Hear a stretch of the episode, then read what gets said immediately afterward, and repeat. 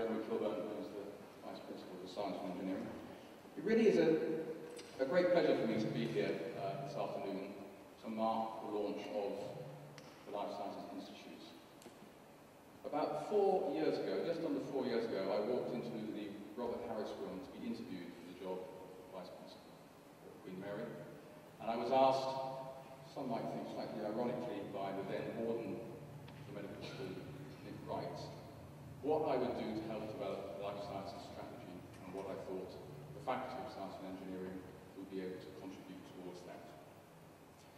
Now, it's taken quite a while to get here today, but that is part of the reason why it's such a pleasure to be here for that reason. I think it's clear that the opportunities at Whitechapel, which we've heard a little bit about, have been a significant catalyst for bringing us together. But the key aspect, I think, of getting to where we are and allowing us to move forward with our Life Sciences Initiative is firstly the shared vision that we now have across the three faculties. And that's exemplified by the fact that the three faculties are here speaking, the after, speaking this afternoon, something which doesn't happen on a common platform so often. But it also has taken a huge amount of work, and I would like to thank in particular, uh, along that, over the last 18 months, the work that has gone into mapping out what the Life Sciences Institute might look like, led by Matthew Evans, who will talk a little bit after me, uh, with alongside Mike Curtis. And the work that's gone into that from those two and across the college has been very, very significant uh, to get us here today. Now, you've already heard uh, aspects of life sciences, the general view of it, the, the view um, obviously around population health, and Morag has begun to fill in some of the gaps about how we're actually collaborating across different faculties. I'm just going to spend a few minutes before, we pass, before I pass to Matthew, just explaining a little bit more detail what science and engineering uh, can contribute as strengths to be brings to bear on the life sciences agenda. So, what was obvious from the outset we didn't really need to ask very hard. We knew the answer, I think. But when we asked the question, what do we do around life sciences already at Queen Mary before we actually embarked on bringing it together?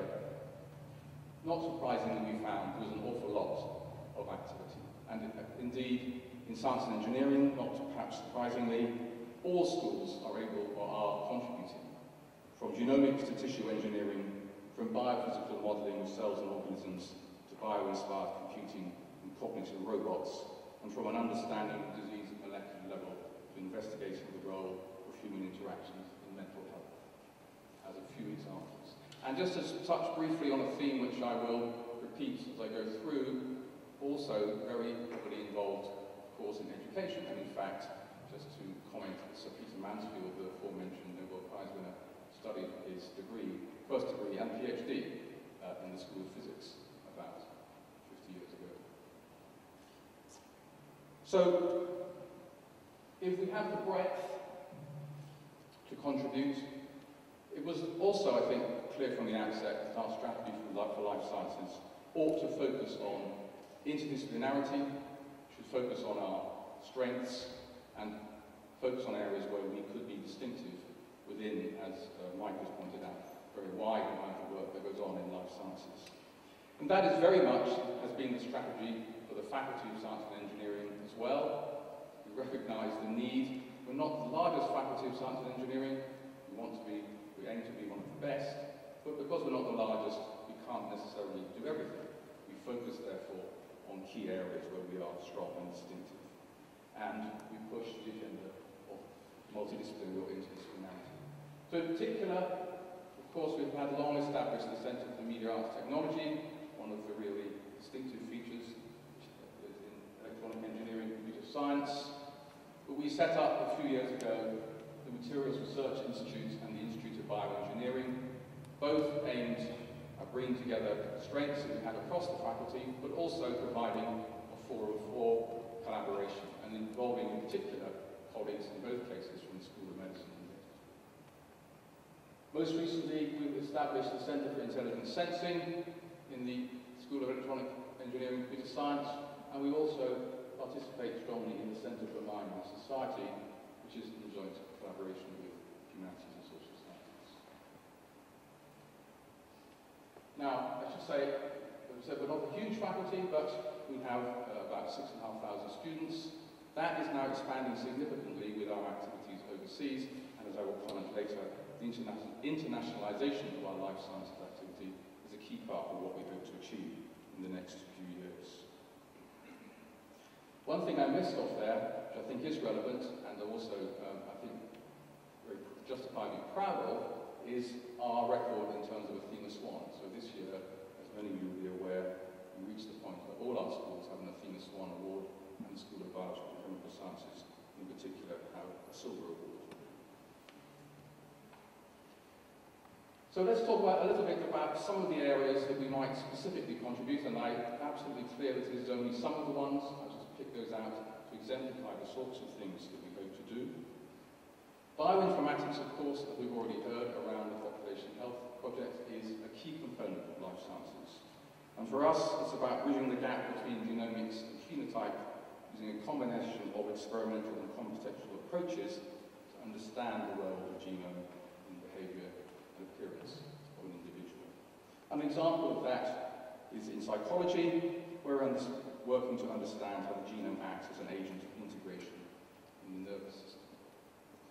It's not just about interpreting the data, it's also about finding ways to integrate data from different sources. So, for example, we have a project underway to combine transcriptomic and proteomic data to help, to help understand viral infection. And as I said, as there's common strand for what we're doing, we have identified a range of programs which we hope to contribute to in terms of increasing our teaching, bringing more students to the life sciences agenda, and for example, we will have a MSc in bioinformatics which will start this September. Now, bioinformatics clearly is at the heart of what we want to do, but actually it's not just about understanding the meaning of the genome and so on. It's about how to deal with the huge amounts of data that we expect to generate and which in general is now being generated within the scientific endeavour.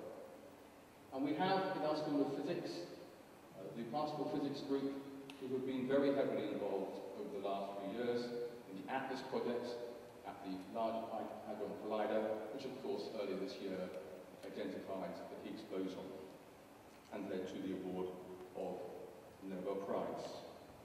Now, Queen Mary has one of the largest UK sites, the GRID PP, which is actually the computer network which links together all that information coming from the Large Hadron Collider. We also host uh, the High Performance Computing, which is paid for by the MidPlus Consortium, and we are now a member of the IBM Strategic Partnership. And we think all of those components put us in a very good position. We are going to use the expertise and experience gained from the Large Hadron Collider project, from the analysis of large data sets, to address, to address problems, similar problems in life sciences. Problems in processing, mining, and combining large data sets, detailed simulation and modeling, and multivariate analysis. And again, as with uh, informatics, we're again hoping to start, or will start, a new MSc in big data in 2015. Now, if bioinformatics and big data is at the heart of population health studies and what we're hoping to achieve with our life sciences research, we of course, it comes as no surprise, will be heavily involved in the basic science that underpins much of life sciences, particularly in the School of Biological and Chemical Sciences. And essentially, our work there is about the elucidation of structure and organization, and understanding at the molecular, molecular level how life sciences operates. And clearly this kind of work will complement the work that goes on within biomedical science research within the School of Medicine, dentistry most particularly, Institutes. So we're interested in structure and organization of macromolecules determined by a range of techniques. We're interested in the design and development of new synthetic methods for producing probes, monitors, and mediators of cellular and molecular events. And not mentioned there, we also have a newly refurbished zebrafish uh, facility which will be used for model organism studies. And perhaps the most, most significant component of our teaching endeavour around life sciences will come, as was already mentioned, with the expansion of the Biomedical Sciences BSc, which will be done in collaboration again with the School of Medicine and Dentistry. So we hope to expand both the range of modules that go into that course and the number of students who recruit to that. But we also uh, started up last September our Biomedical Sciences program in Nanchang in China, which took on 100 students last September, and we're aiming for 250 students this coming September. So a significant component in terms of the educational piece. Very much in collaboration with S&D, we hope that the, uh, the link with China will expand out into research collaborations, particularly in support of their medical school research. And finally, let me just touch on bioengineering and biomaterials. These are areas that have had a long tradition at Queen Mary, a tradition of excellence, dating back about 20 or so years.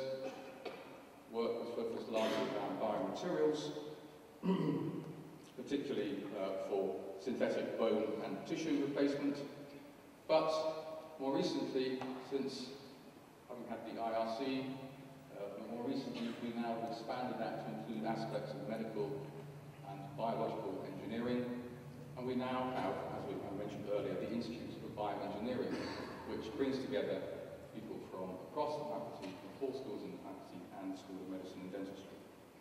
And it's this area which, if bioinformatics and big data are at the heart of the population health studies, and the basic science will underpin that, this is the area where we hope to see the translation of that kind of scientific results into new devices and into commercial and clinical use.